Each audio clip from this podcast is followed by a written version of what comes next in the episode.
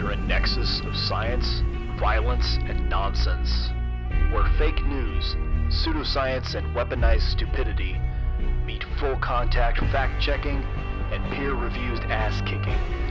And as always, no bullshit allowed.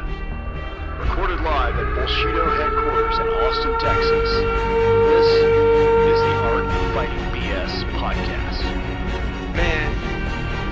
Man, you come right out of a comic book. Chocolate lines up planetarily with the sun. Chocolate is an octave of sun energy. brain chips in the trips. They give the trips special vaccines that are really nanotech that already re-engineer their brains. Sure, on some planet your style is quite impressive, but your weak link is this is Earth. Well, I get to learn karate. Karate? The Dane Cook of martial arts? No. We do not need that many vaccines. What does the scouter say about his power level? It's over 9,000! We have a saying back home that if you're coming on, come on. Keep the yoga mat out of your mouth and on the floor. You know friends and family that eat yoga mat? Oh, in the parking lot. Now we're fucking motherfucker. That's right. Get him a body bag! What's up, everybody? Frost here, and we've got a, an update on the coronavirus situation. It's kind of a short episode, but Dr. Jason Goldsmith is back with us and providing information that you're probably not getting from television or you know whatever news that you're reading. Not that there's any vast conspiracy, but mainly that you know sometimes they're not always the best at their jobs. So uh, if the audio sounds a little bit like we're stepping on each other, it's a little bit shaky in some spots. That's because it is. We're all calling in ourselves, every single one of us. So you know, social distancing and whatnot. Uh, being responsible, unlike those damn knuckleheads in New Jersey. Hi guys. but um, yeah, it's is a it's a good information uh, set that he's got here for us, and you should probably be paying attention to it if you know you you want to make it through all this. So, fingers crossed. Good luck out there, everybody. Okay, ladies and gentlemen, boys and girls, welcome to a very special quarantine episode of the official Art of Fighting BS podcast. This evening, starring Frost. My mic on. Yeah. uh, special guest, uh, multiple time guest, repeat offender here, uh, Doctor, uh, PhD, MD, LMNOP, XYZ, Jason Goldsmith, who is smarter than you. That's right, and I'm back again. And I am, as always, your incompetent host, Sub Messenger. Uh, I, I think, yeah, what, what we should do is probably just kind of. Uh, I mean, I guess the main point of this is to do an update, uh, to give some information out. Uh, what what's it like on the ground? Uh, what what's the latest news? Because we were expecting to have everything kind of start hitting this week. Is that correct? Yeah, the the, uh, the the fans in turbocharge, and the cow was given laxatives, and it's going to town. So yeah, so th- this this week is where we're gonna. So we're not gonna see peak deaths till mid-April, and it's mid-April not because we'll be done with it, but because the places that are getting hit the hardest, like New York and New Jersey, and are, are, are that's when they're going to be at peak. Washington State's probably already peaked, and California will lag, but California is not as dense population-wise as New York, and so it's going to be more spread out. So when you're looking at like when we're going to hit maximum deaths per day in the country, we're looking at two weeks from now, is what the current models say. I mean, these are always plus or minus a little bit. New York is almost filled up in all of its hospital space. They're almost out of ventilators or out at this point. I mean, it's hard to keep up with all the news, but it, they're they're basically almost out and getting more. So they're buying ventilators left and right and staffing up and putting field hospitals in. And they just brought a, you know, one of our medical carriers over so that they can offload all non-COVID patients to a carrier. Yeah, I saw that they were um, lining up to see it, which was Yeah. USS Ridiculous. Hope, is it? Yes. Yeah. Mercy. Yeah, and then, then the other one is in L, going to LA. Um, in Chicago, they're turning McCormick Place, which for people who go to conventions all the time is a giant convention center. It's the biggest in the country. They're turning that into a hospital. Locally here at Temple, they're turning a uh, um, like a stadium into a hospital over at Temple. They tried to reopen Hahnemann, but that the jerks that run it or own it, the venture capital firm, wanted a Oh, million yeah. dollars. City of brotherly love. They wanted four hundred thousand a month or something. Yeah, so uh, th- they said no, they couldn't afford that, so they're finding hospitals otherwhere. We have, you know, ch- you drive through tent based uh, check-in, you're not check-in facilities, uh, testing facilities, which is great. Pennsylvania's had them for quite a while, but those are getting up and running. But yeah, we're making field hospitals everywhere can. Every retired doctor is coming out. Med students are graduating six months early. Uh, all research at universities, besides uh, COVID stuff, shut down. Besides maintaining your mouse colonies and whatever else, and uh, every physician is getting ready to uh, get destroyed. I'm in the middle of you know, when I got my job where I'm at now, I didn't end up doing ICU at all, but I'm getting ICU clearance. You just have to fill out a bunch of paperwork. So I'm in the middle of doing that so I can take extra shifts in ICU because they're doubling the number of people needed there. And it's just going to keep going. And for the last two weeks, all I treat is COVID. Yeah, good times. Now, I, I know uh, my wife's a nurse, so she was actually thinking about doing like a, a short tour up in there because uh, they're over over like just destroyed in New York, from what I can understand. Yes, and they're throwing money at people too. So it was like uh, a hundred dollars an hour just to go out there. Yeah, uh, they um they set up the Javits Center, which is where they do the big Comic Con as a as a hospital, and um. By the way, ladies and gentlemen, uh, joining us uh, mid podcast here is JMP. Hey. Oh. yeah. So. All right. Um, who's too much of a dinosaur to get his stuff organized is what what he's not telling y'all. Uh, so, all right, so now it's the hospital. We were talking about the tent hospitals. Um, and then the convention know, uh, center hospitals, and basically hordes of people descending on New York to help, and that's where the peak's going to hit first. But it's not going to end there. You know, we're thinking that mid-April hospitals are going to be capped out in the places that are worse. So, you know, Michigan will probably be capped. New Jersey will be capped out by then. Pennsylvania, where I am, probably will be. I would imagine so because you got Camden right there. You know, another well, big so city. We're, and we're, our governor shut things down very early. So I'm in the county with the most cases, or I was until Philadelphia exceeded us. But when we had the first case of exposure, school was canceled on March like sixth. so we've been out of so we've been out really early, and then lockdowns happened very soon after, county by county. He just did a lockdown in the whole state today, but he's been very data driven, and our rate has been relatively slow as a result of that. We're still seeing, we're, so it's not even so much the rate. We're seeing the doublings at the speed everyone else is, but our initial exposed is pretty low and holding even and didn't accelerate like some of these other people like shifted up gear in other states. And we didn't have that because he activated all the proper protocols very early. So I, I think, you know we'll probably cap out just because you never have enough hospital beds for this type of thing. But I think we're better positioned than some states. Yeah. Yeah, we're we're we seem to be okay down here. Uh, some places are running out of uh, equipment, uh, but I imagine the stuff's been ramped up.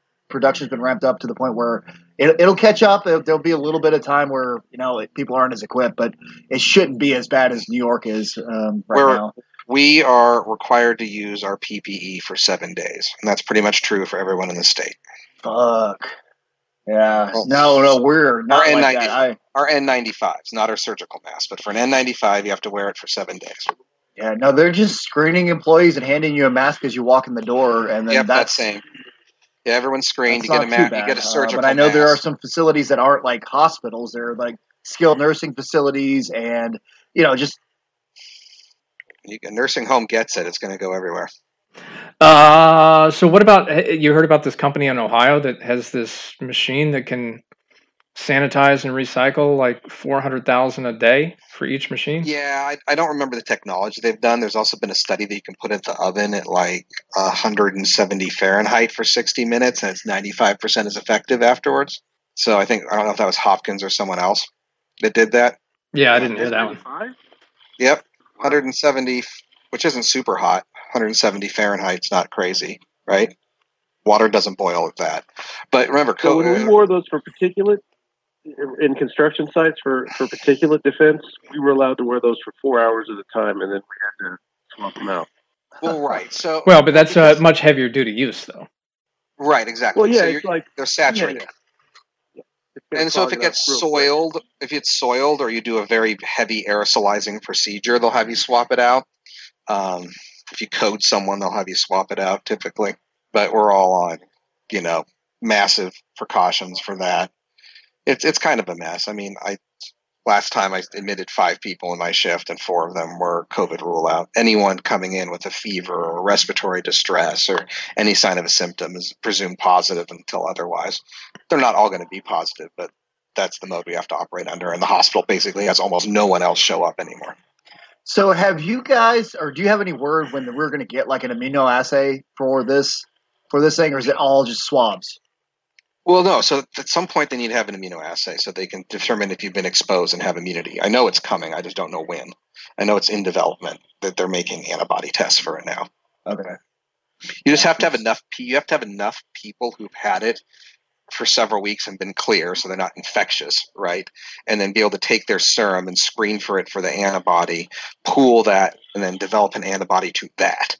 So it has to be general. You have, to have or what you do is you develop some type of COVID spike protein that you purify, and then you take people's serum and see if it binds to the spike protein, and then use an ability to detect that you know just human anti-human antibody, something along those lines. That's probably what they'll do. So we have the we have the spike protein, and we have other proteins from it already sequenced that we're using in other research. It's just a matter of purifying a bunch of it and making assays. So it's not it's not like this is a new trick either. Just like the test that we discussed last time, it's not new or difficult to come up with this type of test. It's the same technology. It's just doing it for this particular case. So that'll be soon. And that's going to be really important because it's going to be important to know if you have been infected and you're now clear and you have the antibody, can you get infected again or not? We don't think you can, but we need to prove it. And if that's the case, then the next phase of this whole thing will be eventually identifying people who are immune and letting them back out into the public and then eventually once the immune popul- immunized population gets high enough before even the vaccine's out you'll have some level of herd immunity yeah no that's the uh, the real issue that's the kind of the we, we have to decide we have to figure out if that's the case if you can get reinfected because at that point people should be shitting their pants because that's the it should thing. right um, so it doesn't mutate very fast from what we can tell okay well, so they've good. tracked these eight different strains but the mutational difference between the eight strains is very minimal and so it's a very slow mutator. Uh, that is good. So it would be more of a lifetime immunity to this variety. Yeah. Right? Oh, that's good. Cool. So we would be like, this isn't like a long term thing. This is maybe like two years tops for this whole issue to be dealt with. Right, and then you know the vaccine will hopefully be out in January of next year. Okay, cool. So what what are the areas right now that, speaking of shit your pants, like Florida, for example, that have not been on the ball at all with regards to social distancing or anything. Um, with a bunch of nursing homes and retirement communities full of elderly yeah. people with pre-existing conditions. yeah. Yeah. So, so I think you know to Trump had a come to Jesus moment with America yesterday, actually, where he discussed the hundred thousand, the two hundred and forty thousand is the minimum we're expecting given all the precautions we're taking. And without it, they were looking at one to two million deaths, right? And then the market shit its pants today because they didn't think realize it was going to be that bad. And like everyone's like, we've been telling you this forever. Yeah. So a lot of those deaths are going to be in places that haven't done anything, right? Ah, and so and I think and South. I think and I think it's going to be you know m- more than the hundred thousand, maybe even more than the two forty if places don't eventually do something. All right. So what you're saying is there's going to be a lot of real estate in Florida um, coming available soon. Yeah, unfortunately. Well, retirement homes will have openings, unfortunately. But I mean, it's sad. Like this is the government's job is to step in in these cases and lock things down when necessary. The, the, you know, you can be against the government doing a lot of things and be on all types of libertarian sides of the fence, but this is the this is the use case for government action is giant global plague. Well, yeah. What what really pisses me off, like as if nothing else pisses me off, because everything pisses me off about this, but is that the generation that fought World War II, that you know sacrificed their lives and made it through all that bullshit, that gotten all the way here, that we should be rewarding for stuff. And now I'm going off on a tangent here, but they're the ones that we're we're just letting them letting their asses out in the wind, you know, because oh no, it might hurt the economy. And I know I'm glad that they they changed their tune on that, but they did it too late. So we're they're well, still going to get those fucked. people aren't those people aren't around. Remember, the people from World War II are mostly dead. Well, yeah, Yeah, the there's still Vietnam some people, people hanging on. Yeah, it's the boomers that are like, don't destroy the economy. Which, And the gen, yeah, sympathy for them, but yeah. I mean, was there one dude in Italy who survived the 1920 plague and coronavirus? Lived, was infected with both and lived through both. Yeah, can, can we get that guy's blood and just start? yeah. So they're actually doing that. So they're looking at doing plasma exchange, where you take people's people who've been infected and survived, take their plasma, which is their non-cell part of their blood, which has the antibodies in it, concentrate the antibodies down, and give that as infusions to really sick people. So we do this type of thing for other stuff routinely. So for people with immunodeficiency, we give just a cocktail of antibodies from other people.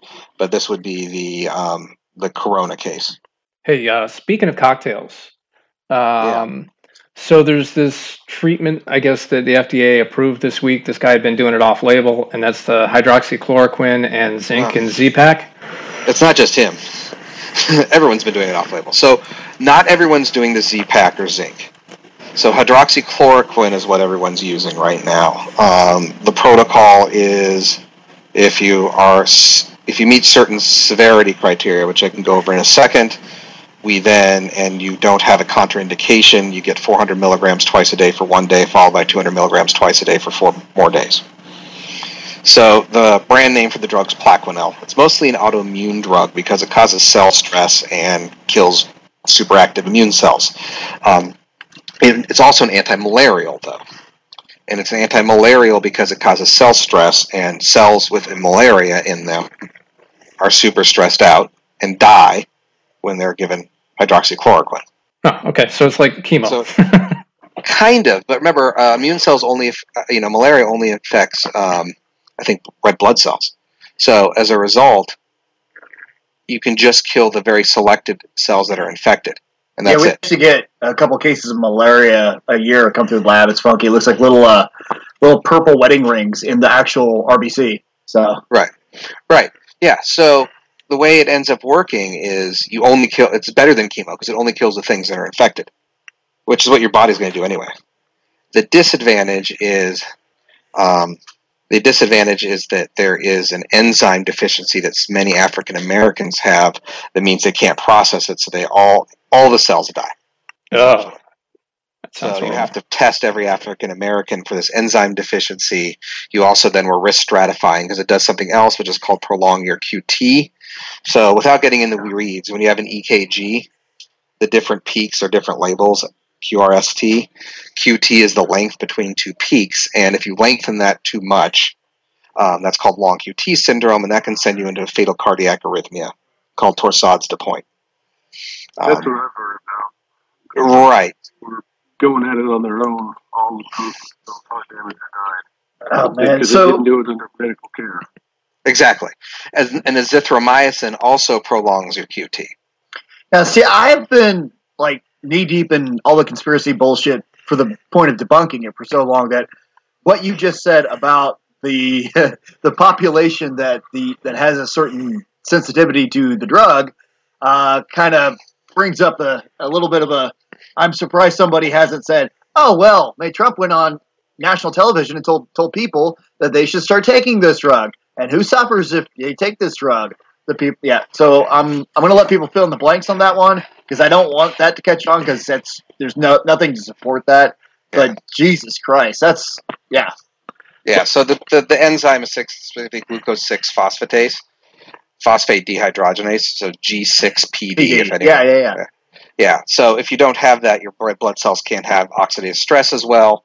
It's more common in African Americans, and so you get screened for it so you don't, you know, blow out all your red blood cells, cause massive hemolysis, and, uh, all, you know, which, which is, can be fatal on its own. Not just from the low blood cell count, but because in a block it destroys your kidneys because all the heme in your blood gets into your kidneys and Elevated potassium and your yeah. Yeah, potassium, heme, hemoglobinemia. Not good. Good times. So Very bad. Bad day, bad day. Yeah, so we're not doing a Z Pak because it doesn't help really. And you're now having to, if you're doing zithromycin on top of hydroxychloroquine, then you have to really manage that QT. At least we're not doing it at our hospital. So different hospitals have different protocols. And then I have no idea about the zinc at this point. I mean, But what about um, fish tank cleaner. Is that something that you should? you, you should not take fish tank cleaner, but they were right that it is the same drug. It's just in a different formulation and a different dosing, and so they probably overdosed. Yeah, and by different formulation, you know, I, I didn't look at the label on this thing, but I imagine it also has like chlorine and a bunch of other stuff has- in it that you really shouldn't put into your body. Right, exactly. Listen, now, a is, it- couple is, of is industrial it the byproducts active? never hurt anybody. Right, is it the exact? Is it the active ingredient the same? Yes. Yeah, good times. So, uh, but I, I guess people don't seem to understand that there are consequences when the technically leader of the free world uh, goes out and prescribes medication on national television. So, yeah, this is a miracle drug. Everybody take it. Yeah, I know. I know. It's been fun. Yeah. So, let, I mean, that's why I say I, I'm just happy that yesterday he actually just laid out what the numbers look like for once. Yeah, and apparently, if it's uh, like a hundred thousand or less, you know, that's a total victory. It is actually a total victory, frankly. Yeah, uh, I mean, it wouldn't. Uh, do you okay? So let's put it this way: if uh, we had caught this and taken it seriously back in January, or let's assume we still had the people that were following the pandemic playbook that previous administration had developed and left in, in place, um, what do you think we would have? I mean, just a ballpark figure. Would it have been as high as a hundred thousand, or would it have been less? It could have easily been as high as a hundred thousand, but that'd probably be more of a high end than a low end. Which and now the- Potentially. Oh, actually, is and, and so I millions. Actually, I actually don't know. Maybe, maybe really in reality, you wouldn't have been able to change the curve. So maybe you know we'd be at a hundred or two hundred thousand, just like we're looking at now, right? But the difference would be that instead of everyone being quarantined and staying at home, we would have had rapid testing and had much more targeted quarantine and not been forced to shut And it everything down wreck the economy. as much. I mean, it would have hurt the economy. It wouldn't have wrecked it, right? Because you're still going to have mass places shut down, but you're not going to have to just like, all right, everyone stay in place while we catch up. That makes sense, So right? I saw a projection by an immunologist, and, his, and, and you know, he was like, "Listen, this is not super scientific. This is just me. But if we'd been like South Korea, the low end numbers were 15 That was like the everybody. You know, that's probably unrealistic behavior for Americans Right. overall. Well, well, not not just Right. that, but I think it's been here for a while. It's been here since December, easily running around. Yeah. And China wasn't super honest about it. Let's be fair here; they were not super honest about the infection. and so it's and so and so we couldn't and we and so we couldn't have responded as quickly, right? Like we we were going to get walloped at least somewhat. So I think the fifteen thousand is more like, oh, if it just showed up on our door one day and we had an initial point of contact and a couple unknowns and people were honest, you know, like I think that's a little over optimistic, but I think it would be on the lower side and probably with a better economic outlook. But but in no scenario was it going to be like gone like a miracle by uh, April, right? Uh, I'm just it was just going to No, be gone by April. No. I, That I remember somebody somebody of some importance saying that. Um, Yeah. Yeah. Okay, so that was not true. You know That what? was He's actually said some more realistic things lately, and that is, you know, that's that's encouraging to me because it's been a long time since I've heard realistic things come out of certain Yeah. people's mouths. So I would I agree. think you're looking at this wrong. Ultimately, it's a good thing because he actually kind of acknowledged he did. He stopped trying to gaslight America for just a second.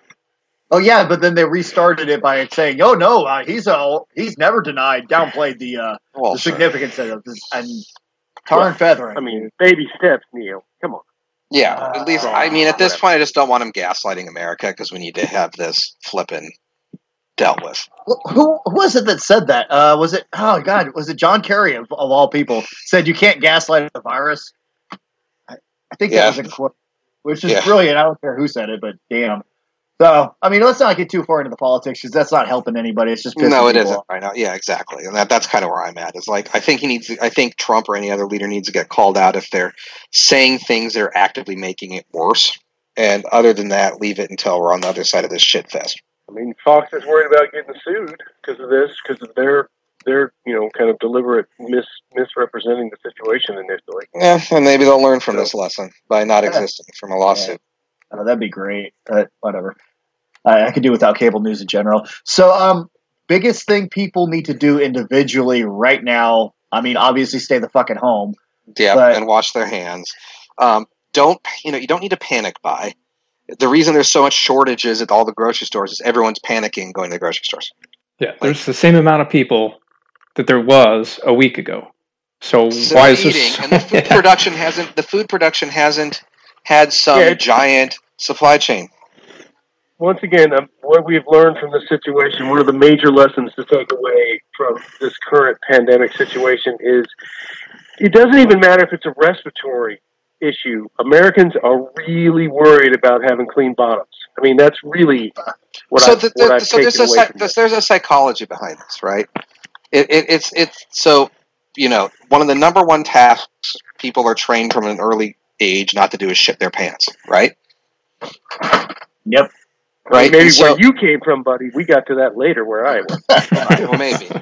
Or maybe you're working on it. But like, so that's a real big thing, right? Don't shit your pants.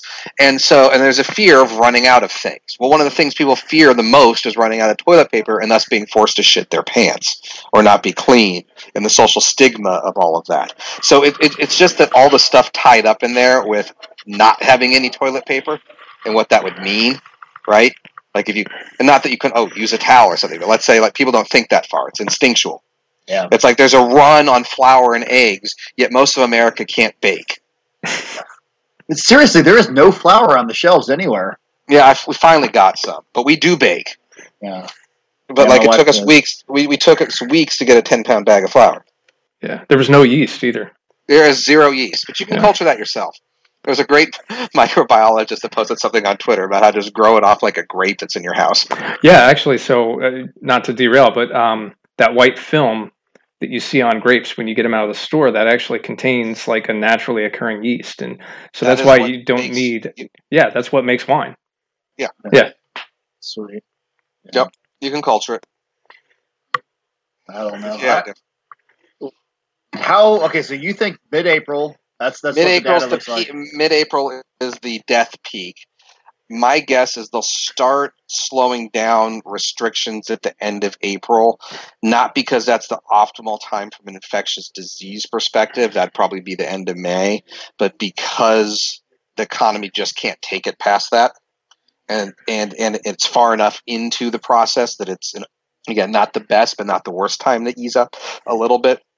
I think many governors will resist and go through May, and that you'll see things open up into June and be more normal, be back to normal ish in July.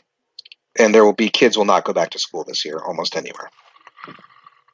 Governor Abbott came out and said that he in Texas. That, that Yeah, I mean, so there's no school. There's the grade. they have to repeat the grade in Texas. Uh, yeah, that they would be students would be repeating the grade. Is what? Uh, well, you know what? That wasn't fully sourced, so um, Yeah, yeah. So we we have it sourced in in, in Pennsylvania that you know you don't have to repeat the grade. We have active homeschooling going on now. Colleges are canceling requiring an SAT for next year's application, which was going away anyway. Um, but yeah, this they're they are kids won't go back to school. They'll be homeschooled. I'm I'm now a first grade teacher, yeah. Yep. we're, and we I have a start toddler as well. um, Yeah. This yeah, this next week, this Monday is when virtual classes start for AI. So Austin, Oh yeah, Penn's Penn's been doing it for weeks, and they said their summer school will be virtual as well because they're just they're not gonna. Penn's gonna be very cautious where I'm at to go back to the lab. Yeah, that's good. I think a um, lot. You know, one of the things I wanted to talk about um, tonight about this was um, kind of the how if things don't go back to normal, if a kind of a the stay-at-home economy still factors in, um, and I think it will. I think there's a lot of companies out there that are kind of being like, "Hey, man, we're not paying a bunch of overhead that we normally pay right now, whether it be you know paying people's gas or." Or you know, uh, office space rent. I think it's going to take a break prove on what you can do from home and what you can't. Yeah, I think this changes the the working landscape because a lot of companies were reticent to do work from home programs, and and this is going to open their eyes. So Right, but you're also going to realize the limitations. Like I can't work from home. No lab. I mean, I can right now. I have a grant to write and another paper to write and a paper I'm waiting on resubmission stuff for, you know, from the journal. So I have, you know, a few months of work to do. I could take a coding class, but at a certain point I got to generate data and be in a lab. Okay. And, you know, as a physician, obviously you got to go out. But, but I think and my wife's in like meetings all day long and needs to be able to go in and talk to people one on one and not be as crazy about it. But I think this could prove that you can work from home several days a week, or you can have flexible home work hours and what you can and can't get done. And it also, I think, shows the limitations. There's only so much working from home people can do before they go crazy all the time. Like when you're not yeah, allowed yeah, out you have to mix it up. But I- I think a lot of uh, employers were taken aback by how there wasn't a huge dip in productivity like they they thought. Right? I've I've seen that many many times in different articles and from actual people that I know that own businesses. Like, man, we're still you know people are still meeting their goals and all that kind of stuff. So. I think that's going to have a lot, especially when you factor in you don't have to pay all the overhead and all that. So Right. And you're not normally going to have kids at home. Right. Well, yes, yeah. And that's the hard part, We're all in trying to agreement work- that I think we're all in agreement that schools are, are awesome places, and that you know there's a bunch of enculturation that happens when kids, you know, when some of it positive, some of it negative. When kids go to school a centralized point, um, and I think some of that's necessary for what, what we think of as standard human development. And I also don't want to think it's babysitting, but frankly, it's keeping kids out so parents can go to work and them in a safe, supervised environment. And that really matters. I can attest to this, having been with Yeah. my lovely children for the last month at home. so so what does everybody think of the chances? Like we'll just take a casual poll of uh, we come out of this and teachers kind of get a raise because we appreciate them more. Nah, it's not going to happen. They're going to get a pay cut because all the state budgets are going to go in the shitter. God, I think that's more likely, but I, I think that it's a shame that we're not more, uh, uh, you know, long long sighted. What am I trying to say here? We're going to be short sighted about it as usual. Yeah. Have you But seen the should get Freakonomics? Have you seen the Freakonomics on teacher quality? Are you guys familiar with the Freakonomics study on it? I mean, I read the book. I haven't seen their their latest stuff. Well, yeah, no, just the basic theory. So, like, you know, why t- when teacher quality went down. No, no, go ahead, go into that. Oh yeah. So I- so teacher I- quality took a giant dip when women entered the workforce en masse, like outside of teaching and nursing, because if you It wanted saturated to work the market. and you were female, if you wanted to work and you were female, you could only be a teacher or a nurse for a long time. So really, you know, people who are now CEOs of companies were teachers. Oh shit, that's right. That's sounds regardless of regardless of regardless of the pay, right? Because that was the only job you could get, so you got paid, and now the best, you know, and not to say teachers aren't good, right? But like you know, people follow money, right? So you don't get paid three hundred thousand dollars a year to be a teacher, and if you can do that, you will. And so there's been a brain, you know, there's been a talent drain on the teaching community because all the teachers, you know, the best and brightest of any gender now can go into all types of fields. And again, not that teachers aren't great and good, but like that you can't. There was there was you know, no a pretty market. quick workaround to that is to not pay them dirt poor wages. Absolutely, You but you're a, but you're a more handsome wage. but you're never going to get the level it needs to be, right? Like it was artificially low, right? Like even if we pay teachers a hundred thousand dollars a year on average, you're not going to compete with what all female doctors could make, female scientists, female lawyers, female p- pick anything, right? You're not going to compete with that. And teaching didn't used to. Teaching just could pay whatever the hell it wanted, and you'd get the best and brightest because it's the only option. I don't think we're going to go back to the old system anytime soon. No, no, no, exactly. But it's a fast, it's a fascinating, you know, you, you, you literally can track it happen. Yeah, those guys are those guys are interesting. Yeah, they they have some they have they, Yeah, they found stuff about a, a crime going down 18, 20 years after abortion before They did. was interesting. Yeah, that's what they're most famous for. The teacher one is the second most famous thing. Hey, I enjoyed the sumo matches are all rigged bit. That was that was fun. Yeah, I, I love them. I listen to them pretty regularly. Um, they have a good podcast, a very good podcast. Probably check that out. I really like that author. Yeah, Stephen Dubner's good. But yeah, like so, you know, what else is going on with Corona? We've talked about hydroxychloroquine, tent cities, peak in April. My prediction at the end of April, they'll start loosening up and more loosen up by the end of May. Um, I'm going to call it. I'm going to say 500,000 deaths. Okay. I mean, this isn't the prices right, so you don't have to pick a dollar. I mean, just Right? go Yeah. for I'm broke. gonna, I'm going to go. I'm going to go say 500,000. Uh, so, um, wow, damn. So five hundred thousand sounds like Trump wouldn't get reelected. I mean, not to devote to politics, but that's bad. Because if he's already saying 100 to 2, 240 or whatever the number is, and it goes above that, uh, any kind of dramatic number above that, that's people are going to be pissed. So, I don't know. He may get the wartime bump. uh, yeah, yeah, we'll see. He's already gotten some of that, actually. Yeah, he already has. I mean, Yeah. like, so this is this is what I don't think people understand is that this is our World War II. It's just that instead of sending a bunch of people overseas that you can't hear from, you send a bunch of healthcare workers to hospitals and they come back home and hopefully don't get sick and die. The other thing is there's a dose exposure, they think. So they think that the reason healthcare workers are getting sicker is they're taking more of the virus in. So a lot of the cases of younger people getting sick and dying are healthcare workers. Yeah, that makes sense. Do we have a rate? Do we have like a, a percentage of healthcare workers that work with it directly that, you know, I like. I've well- tried to get those numbers, and I don't think they're readily available because I, think, I don't think they want people shitting their pants. Yeah, that, that seems to be the theme for the show. It's like, yes. Uh, okay, because uh, I mean, I have a personal interest in this because my wife is. I mean, she loves that high speed environment, the ER, that kind of stuff as a nurse. Yeah. So she is like itching to go up there. She doesn't give a fuck about the money. She just wants to do, Do her it. job because she is one of those supremely competent people that just you know just takes charge of shit. So um, and, and I'm like, if that that's what you want to do, if you regret not having done this when you're old, then you know we'll we'll figure it out. But Yeah, I know. It's scary though. I mean, I realize I'm putting my life in my hands every time I go to the hospital at this point. It's not it's not a great feeling. It wouldn't have mattered as much, except now I have kids. That changes everything. But yep.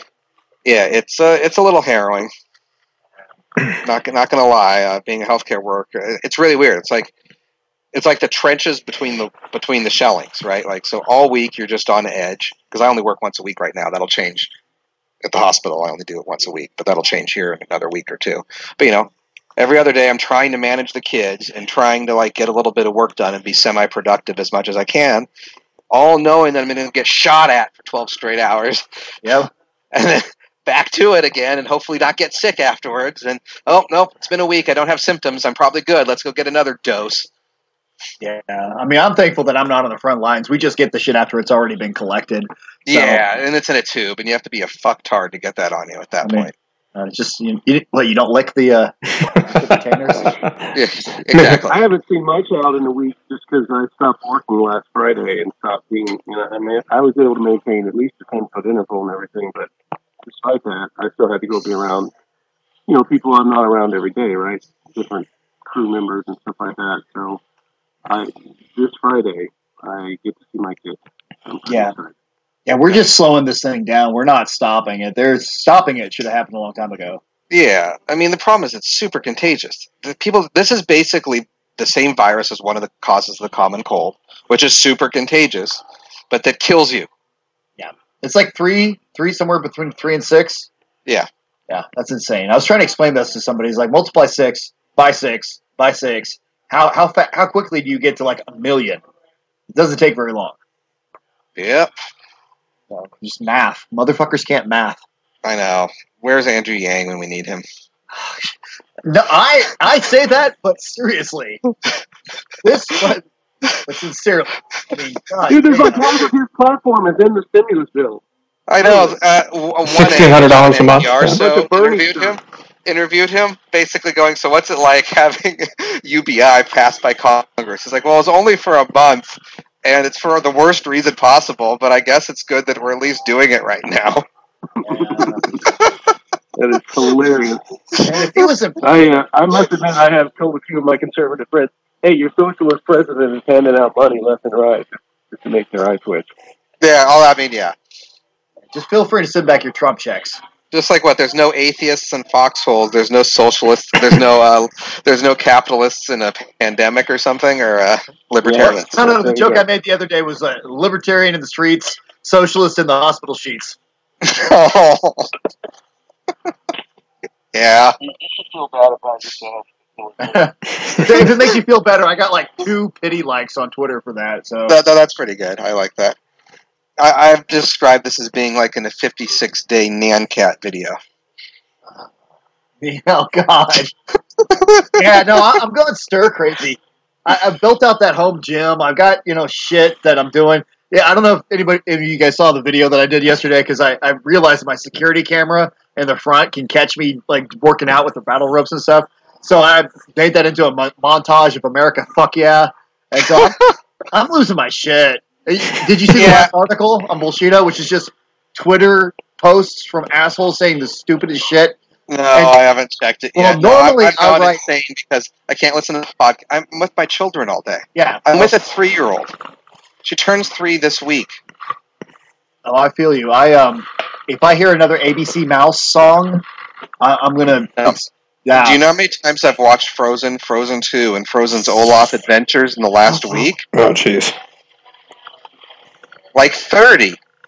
Yeah. Oh In my a god! I just realized as bad as that was at that age, I can't imagine how much worse it would have been if I'd been stuck at. Oh, wait a minute! I was a stay-at-home dad. I yeah.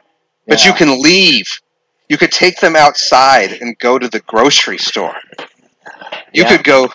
You couldn't go to the work, but you could go to the gym for an hour once a week or whatever. Yeah, I go to the garage. Uh, Jesus, yeah, it's getting bad. But anyway, yeah, nor- I normally write haha funny captions to each of the things, but it just after like three of them, I just started cursing, and then it was just all caps. It's like fuck you, and Yeah, we're, we're, we're this this this is going to fundamentally change people. I don't, I think the point is just like World War II was a generation defining event. Right, that that defined a generation, right? The world was different after World War II. The UN formed, right? The nuclear bomb was developed. Like it changed the world. yeah. This Well- is that. I like the meme, and meme not in the sense of a, an actual image with text on it, but the meme as in the idea that our generation, that I think all of us are in, um, is perfectly suited for this, the Gen X people, because yeah, yeah. we, we, we already know social kids. distancing. We kind of don't don't. We're not the most outgoing people. We you know we're just yeah we just don't want to be around people. It's- I am probably an elder millennial. yeah, I, I think I'm on the middle end of that. I don't I don't remember. I, I, I I'm in Wait, that. you and I are definitely Gen X. I'm I'm in '83, so I'm I'm just a Yeah, millennial. you're a I'm like millennial. the yeah, but I'm like that You're millennial that cusp, used. No, wait, yeah, you're I'm right. Like the, millen- I'm the millennial that used dial-up, yeah, and then like I, I've seen every version of a modem. like I swear I, I know I'm Gen X like mathematically, but for fuck's sake, I, I'm you know I have the maturity level of what they ascribe to the millennials, so I might Well, as well that's be. all a- Gen Z. Like all the people on the spring break, that was Gen Z. All the millennials are like the youngest are in their mid twenties, Yeah, yeah. and the rest of us Yeah, are yeah. approaching forty. yeah. Yeah, they're like, we're all getting crushed by student debt. That wasn't us, assholes. that was pretty funny that all those memes are out there. Yeah, uh, the Zoomers. We're all at work getting crushed by student debt. That wasn't us on the beaches. It's like Yeah, people exactly. calling hipsters. Hipsters haven't been a thing for a while. I mean, there's Yeah. it's it's not a thing. exactly. So Listen, yeah, you damn so- hippies. exactly. Hippies is always hippies. You know? There's always hippies. But yeah, Damn yeah, no. hippies. That Yeah, bitch so- Carole Baskin.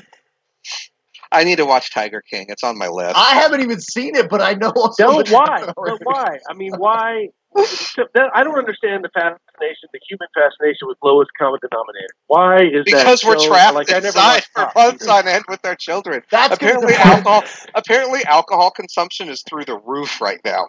Yeah, uh, Dude, hard, hard liquor sales high. are up 55% across the board. I've eaten more bags of potato chips in the last week and a half, and I I literally bought like six bags too. And I'm like, should I feel bad about this? Because I that's just not who I am. But there's nothing to do. I know. Yeah, yeah. I so people are Um, people are going to go one of two ways. They're going to become Corona jacked or Corona morbid. I'm kind of Essentially. split the difference, man. I'm working out like a fucking monster, but th- this afternoon I put like six scoops of ice cream in a in a protein shaker, and I was just like, "This is like my 4,000 calorie protein shake for the day." I don't give a fuck. Oh God. Just put the ice cream on the pasta. yeah. yeah, yeah, yeah. That's that's where the that's what's happening. It's one of the two right now. And God, like, can you only imagine if you didn't like your spouse? Oh my god, yeah. Oh no, that's another thing. That's actually a serious thing. The domestic abuse cases are like going through the roof. Oh no, I haven't looked at that yet. Yeah, and Yeah, child that and child too. abuse cases. Yeah, Oh yeah. God. Like Oh, God. France, it got really, it got so bad in France that they were uh, they're putting women in of the domestic abuses in these hotel rooms. Oh no. because I mean, think you're standing at home, you can't get out, and there's no, yeah, fuck, some some People are redheaded going stir crazy stepchild. and are frustrated anyway. I want the numbers on the redheaded stepchildren that you know end up in the ER. Oh god. Yeah. I mean, that's the problem. Is that that's why this is going to define a generation. It's because it's not just like, oh, we had to lose our jobs and have terrible economy. It's it's all this other shit that comes along with like staying in your house. Yeah. And all the dumb fuck injuries that you get trying to, I don't know, clean your gutters. Oh, you, you fell down, broke a leg. Guess what, motherfucker? Nobody's there to take care of you. You know, you're not a priority unless you're bleeding out and dying. But guess what? You might catch a little bit of a virus on the way in. The COVID. Yeah. Like, you you go in for a sprained ankle, you come out with your lungs on the outside. Yeah, well, that's uh, the other thing that's really scary about this virus is so it doesn't just affect the heart or the lungs. It kill it attacks the heart. We think. So, you know what usually gets you. So to compare it to the flu, the flu inflames your lungs. You get something called acute respiratory distress syndrome. You also get a secondary bacterial pneumonia, right? And that responds to antibiotics, but that secondary bacterial pneumonia sends this ARDS into overdrive. Your lungs fill with fluid. You can't ventilate. You have to be put on a ventilator, and hopefully you ride it out, and your lungs get super stiff. Mean, it's hard to pump, and sometimes you just can't do it anymore. That's why people die of the flu. That's related to the cytokine storm, the ARD. Yeah, yeah. So it's basically the cytokine storm of the lungs. And the cytokine storm in the rest of your body drops your blood pressure, so we give you pressors like epinephrine, norepinephrine, vasopressin to keep you your your blood pressure up enough that you don't die. That can cause limb ischemia because you're clamping down on all the arteries to get the blood pumping in the heart, but then your limbs can not survive. So what's weird about COVID is that the lungs, from what everything I've been able to read, are relatively compliant. They don't, um, they're not super tight, right? They're relatively loose, and people often get off of the ventilator and then have a giant cardiac event and die, or then back on a ventilator and die. They go into se- a separate heart failure a day after getting off the vent, end up back on a vent with heart failure and lung distress, and once both systems are down, you're, it's over because you need the, the heart to be able to handle the load of the vent. Or vice versa or the lungs to be able to handle the load of the vent because the heart's not working right? Once you once you kill both you're you're you're screwed. And so there seems to be this second wave that's affecting heart. And viruses cause subacute myocarditis and heart inflammation all the damn time. That's not like a new thing. But this like hits it hard days later in a subset of people So is it like uh, the the respirator treatment is kind of forcing the virus to migrate, or No, we think that the virus does this. Like viruses affect the heart all the time. It just affects it mildly. For some reason, a subset of patients, coronavirus just takes a hammer to the heart, and it does it delayed. It's much more of a delayed reaction. is there like a um, a profile of uh, morbidity for you know who who is actually dying from this? Yeah, it's people with conditions like diabetes and hypertension and other things, which also affects your heart function. It's the standard comorbid. It's just so it's oddly profound with them. So makes ta taking this back to our first episode, I um I got into a bit of an argument because you know of course I did with uh, people that are p- upset that doctors are might even might I don't not even, not even are but might triage them differently because they are obese and um, I had to kind of explain to them that if in a situation where everybody's overloaded, you know, I mean, I explained the concept of fucking triage and that yeah, it's not fair, but it's it's based on probability. So you're probably not going to survive, and the guy next to you doesn't look like he is a a, a wad of cookie dough. Yeah, he might get the priority for the ventilator. So life's not fair. Odds of living will determine who gets the ventilator because they want that vent to be maximally useful. Yeah. Well, that's going to happen. It's going to be by age and by more comorbidity. and then after that, it's by healthcare workers. So after age and comorbidity, then healthcare workers are put at the front for all else being equal, right? You got two 25 year olds going on a vent, and there's one vent left. It's the healthcare worker. Because a healthcare worker, when they get off the vent, can go back and fight the disease again and save more lives. Yeah, exactly. Uh, And that's it. Yeah, so it is it is a war from that perspective. It is, absolutely. It's it's. I mean, in Italy, it was. And it's a war triage. that you can't, cons- and it's a war that you can't conscript people, right? You can't in a regular war. You have a draft, and you can send more soldiers. All they can do is get the fourth year med students to graduate six months early, or two months early, really. Which they can't because all the schools are shut down. No, no, no, they are. So fourth year med students are basically all they're basically already they done. all yeah. ma- they all matched, so they're all just going early, three months early. That's it. You know if But they're tha- doing the same thing all- for nurses? I don't know, probably, but like that's all you can do, right? Like you can't do any more than that. So have fun. Yeah, good luck. Well, welcome to this. I mean, I guess it's kind of a good deal. You get, you know, early experience. to- You, Yeah, welcome to Thunderdome. yeah, you don't have to sit through whatever fucking bullshit humanities class that, that would have kept you from graduating. No, I mean, at fourth year med students are all clinical, anyways. It's just you're getting Uh. thrown in the deep end. Okay, good. Yeah, they're just instead of doing some other rotation in hospital, they're all going and being residents early. Yeah, residents. uh, bane of my existence. Yeah, yeah, we were all there once. Motherfucker, why are you adding on 15 tests to this like six month old? Learning. Yeah. Why are you trying to add a CBC onto a CMP? Mm. Wrong tube top. Yeah, I know. I just, I don't even know how you can do that because most, you know, modern systems don't let you do it, but they'll find a way. Well, do you have Epic yet? No, we don't. Yeah, there you go. Yeah. oh. So yeah, I, uh, go ahead. Go ahead. So yeah, I was gonna say. So you know, we should check in at like late April. Once I've you know, once I you know, at the time to check in, it'd probably be sometime after the fifteenth, when I've when we're at maximum hospital capacity and I've had a chance to check in at the uh, be in the trenches some more. Because I'll be on the trenches tomorrow night, and it'll be worse than last week, which is worse than the week before. But we won't be at peak yet, and we'll see if they shut, they open things back up at the end of the month. But I think people need to start viewing this like it really is the generation defining war that you know skip people, right? Like the boomers didn't have the boomers had Vietnam in a way, but it wasn't the same. Well, not all of them did. Some of them, never mind. Well, right, right, but but but the point being is like in Vietnam, while it defined culturally, it's not going to define the world like World War II or this will. Yeah, I know. I'm just that, that was just another fuck Trump. But Yeah, yeah, I know. But yeah, it- this is It's this okay, is little buddy. It's okay. Sorry. Speaking of doing dumb shit and ended up in the ER, I'm I'm while we're doing this because I have to fidget with my hands. I'm trying to package up this um uh not this what is it called? It's a hunting um it's a deer skinning set. It's a game, yeah. And uh, I, I stabbed myself in the stomach just a little bit, so nice. good, good times. Um, Yeah, that's, that's why I don't have video. that's fair. Yeah, I'm gonna have to get going soon.